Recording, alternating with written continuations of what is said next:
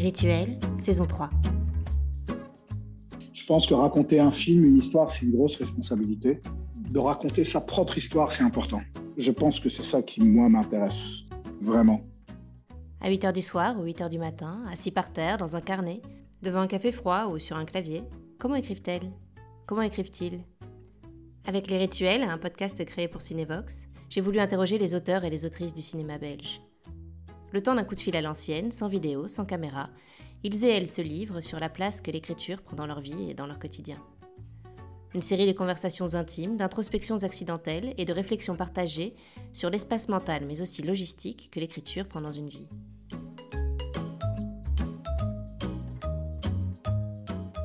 Révélée en 2009 avec Les Barons, succès surprise du box-office belge et comédie percutante et inoxydable, véritable lettre d'amour à sa ville, son quartier et ses habitants, Nabil Benyadir déploie depuis une filmographie riche et imprévisible.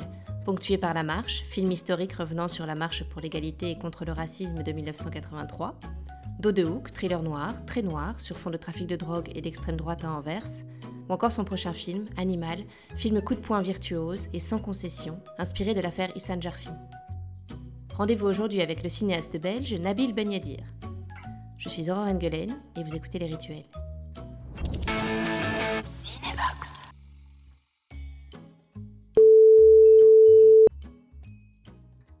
Bonjour Nabil.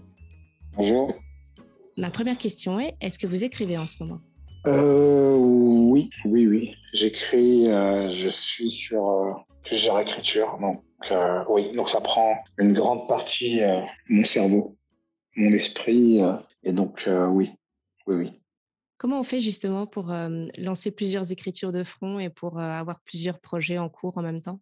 En fait, moi, les, projets, c'est des envies. J'ai parfois trop d'envies, trop d'idées. Si ça reste pas naturellement, c'est que c'est un sujet ou une envie qui n'était pas là pour, euh, pour durer. Après, il y en a d'autres qui réapparaissent, qui disparaissent pendant quelques années, puis qui reviennent. Moi, j'ai un gros problème de devoir me concentrer sur une seule chose. J'ai besoin que mon, mon esprit puisse aller euh, au Caire ou à Dakar pour revenir sur le projet. C'est-à-dire que j'ai besoin de voyager dans ma tête pour... euh, c'est fou, j'ai besoin d'être déconcentré pour être concentré, en fait. C'est comme ça que je fonctionne dans ma tête. Mm. Est-ce que vous pourriez nous dire sur euh, quoi vous écrivez en ce moment? Quel type de projet vous écrivez?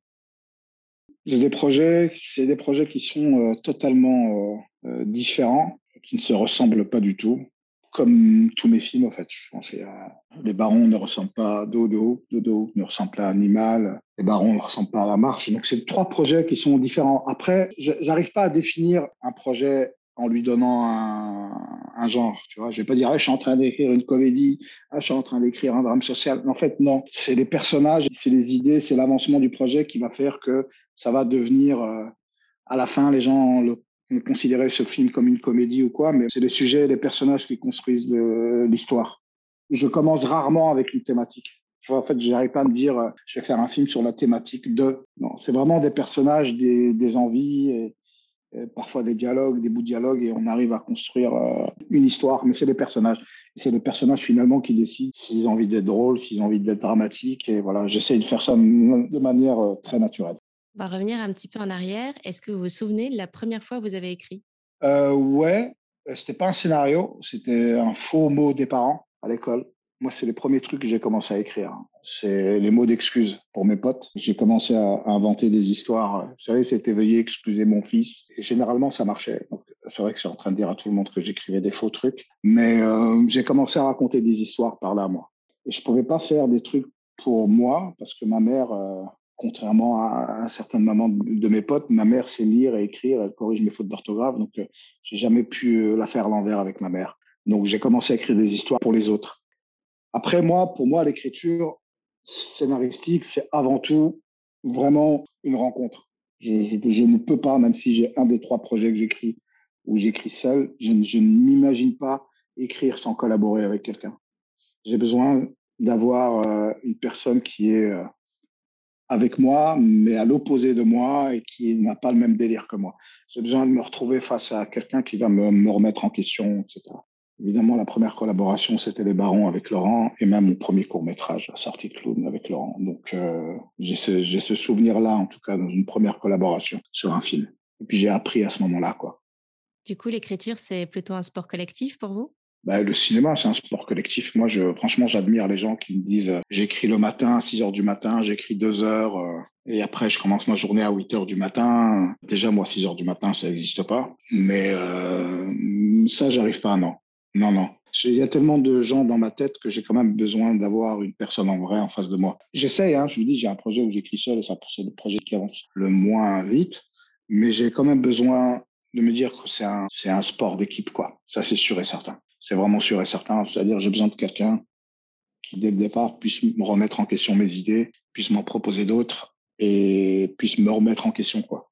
Et je, ça, je peux pas attendre une version de traitement ou une version de scénario pour avoir un premier lecteur qui va me dire qu'il aime pas ou que ça l'intéresse pas. En fait, il faut toujours, euh, faut toujours partager. Ça, c'est hyper important. Et qui sont justement ces premiers lecteurs ou ces premières lectrices en règle générale?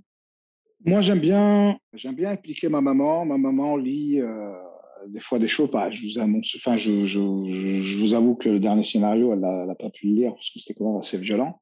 Et je fais lire à des potes, surtout qui eux n'ont rien à voir avec le cinéma, mais qui sont passionnés de voilà de lecture et tout. Euh. Il y a vraiment plein de gens euh, qui sont pas spécialement du cinéma parce que j'ai besoin d'un retour vrai. j'ai pas besoin d'un retour j'ai pas besoin d'un retour de quelqu'un qui va vous dire au cinéma, on n'écrit pas comme ça, il faut qu'il y ait trois actes. J'ai pas besoin de personnes qui structurent. En tout cas, les premiers lecteurs, c'est des gens qui, euh, voient si euh, ça les touche ou pas. quoi. C'est bien d'avoir des retours de gens qui sont pas des professionnels, parce que c'est finalement le public. C'est des gens qui vont ressentir les choses et qui vont essayer d'imaginer les choses. Je pense que c'est, euh, moi, c'est toujours, je m'adresse toujours à un public. Moi, je m'adresse jamais aux professionnels. revenir un petit peu en arrière au moment où vous écriviez des, fictions pour vos amis et puis celui où vous avez écrit votre premier court métrage.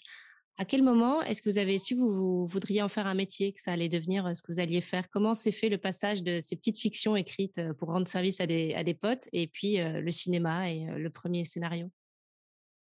C'est pas un choix, hein, c'est un rêve. C'est-à-dire que on a toujours.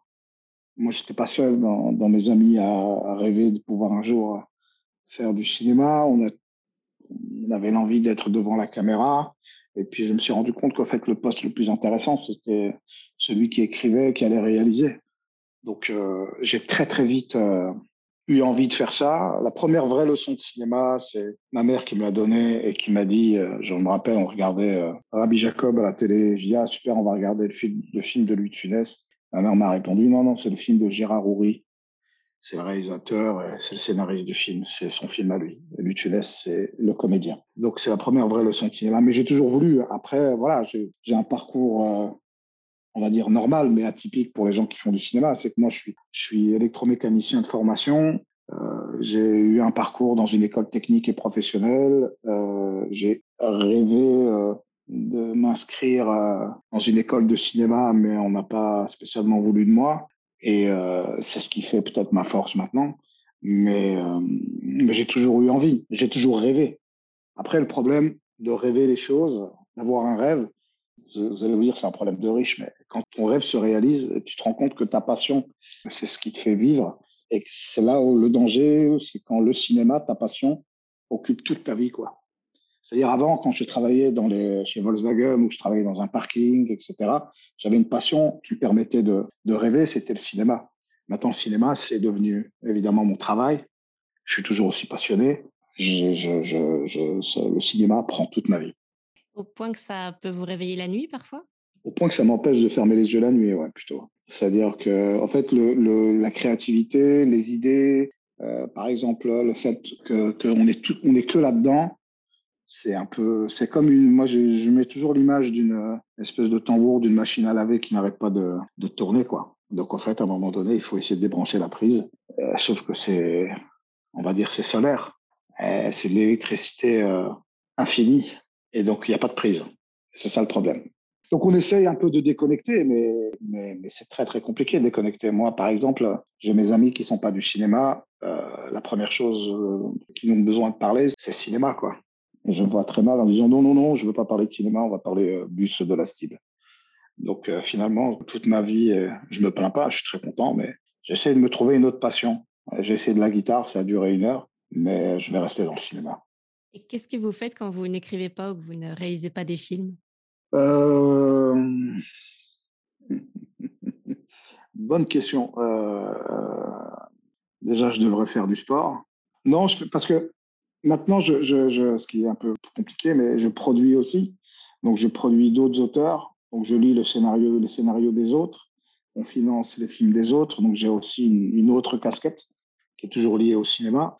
Donc, euh, donc ouais, je, j'avais envie de vous dire que je vais au cinéma voir des films, euh, mais ça a toujours un rapport avec le métier, c'est ouf. Hein. Je sais pas en fait qu'est-ce que je fais d'autre que le cinéma, c'est ouf. Qu'est-ce que je fais d'autre? Je fais mon lit une fois par jour, ça je suis sûr que je le fais. Qui n'a rien à voir avec le cinéma. Et encore. On va s'attarder un petit peu sur la place euh, logistique que ça prend dans votre vie. Est-ce que vous écrivez souvent? J'écris beaucoup sur euh, mon téléphone.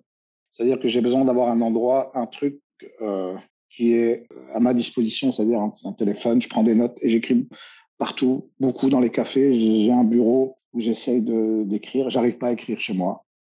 Il y a des gens qui y arrivent et putain, je les admire de ouf. Mais j'arrive pas à écrire chez moi. J'ai beau avoir un petit bureau chez moi, j'arrive pas. Je n'arrive pas à écrire chez moi, donc j'écris dans mon dans mon bureau, dans les cafés beaucoup. Euh, des fois même chez des, chez des potes.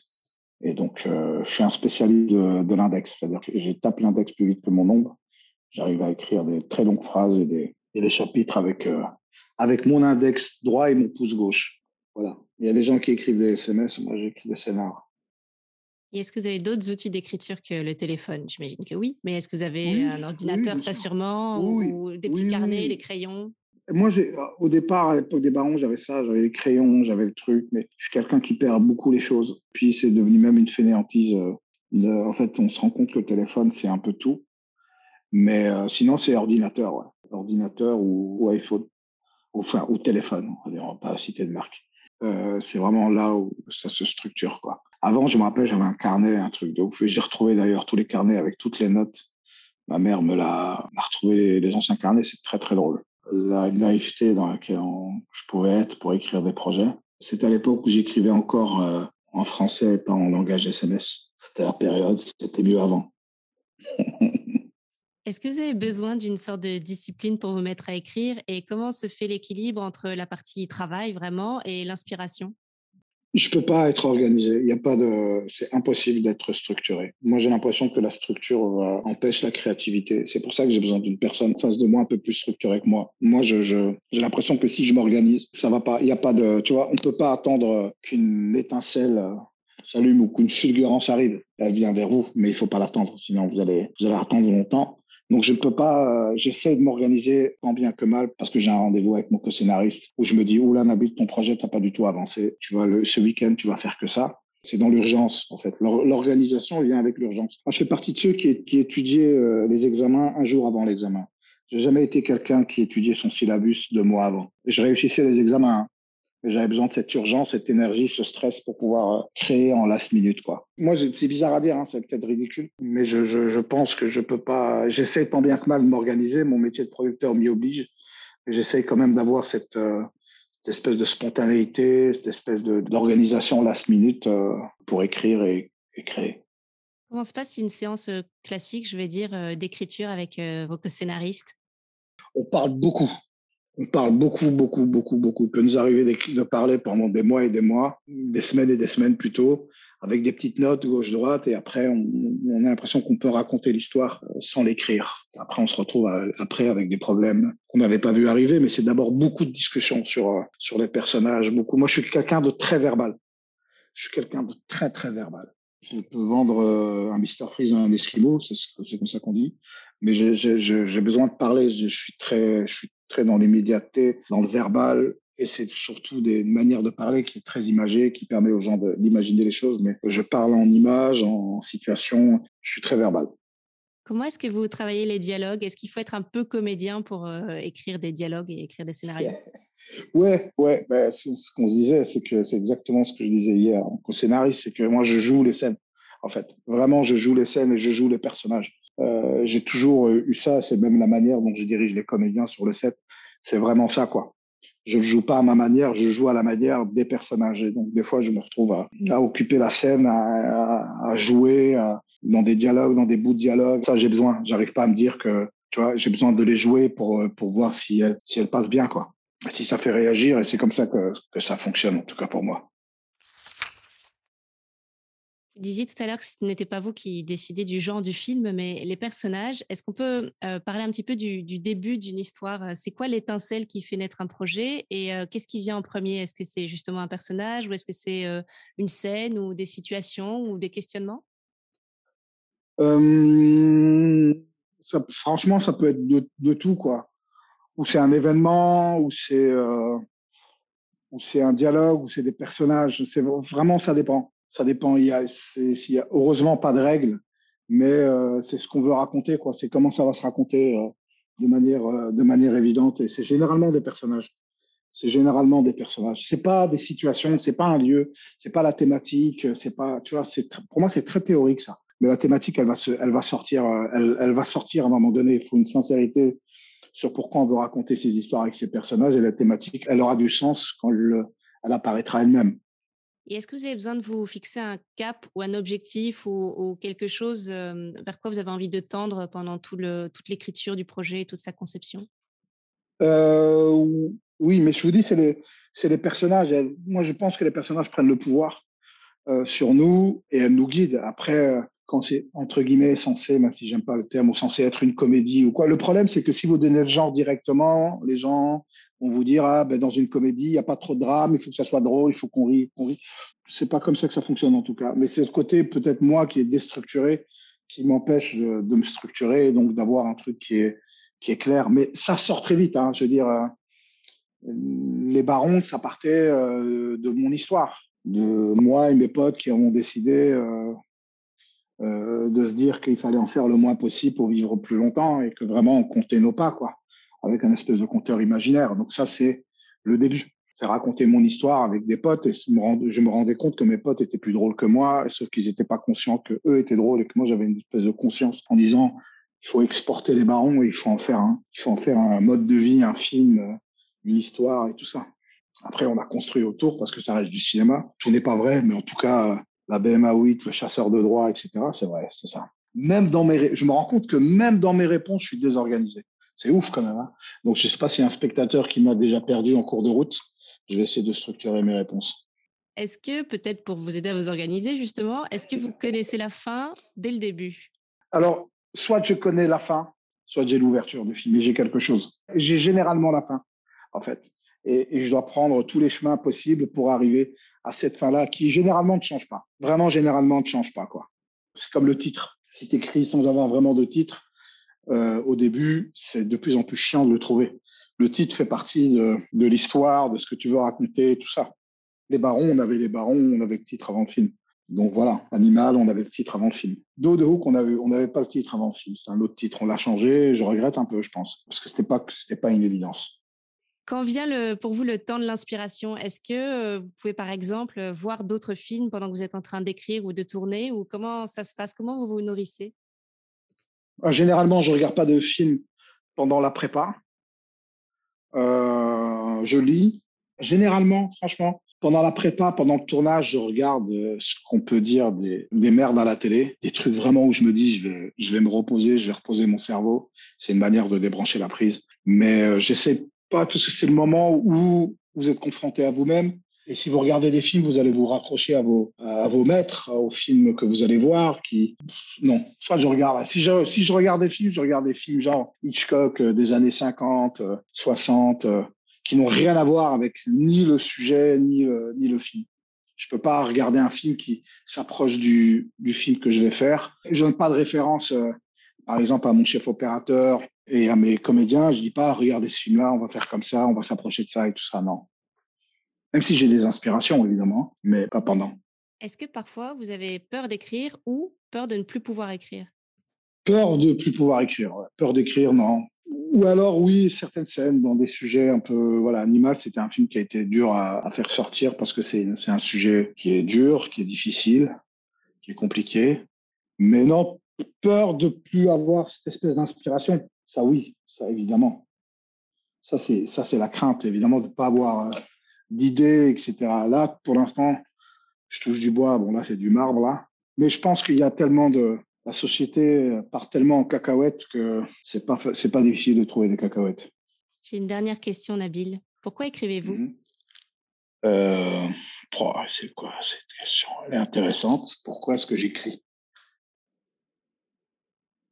Parce que c'est la seule chose que je maîtrise, dans le sens, pas maîtriser l'écriture, mais maîtriser ce que je veux raconter, l'histoire, maîtriser un truc qui commence en sachant là où ça va se terminer, en décidant presque de tout et de raconter l'histoire que je veux raconter.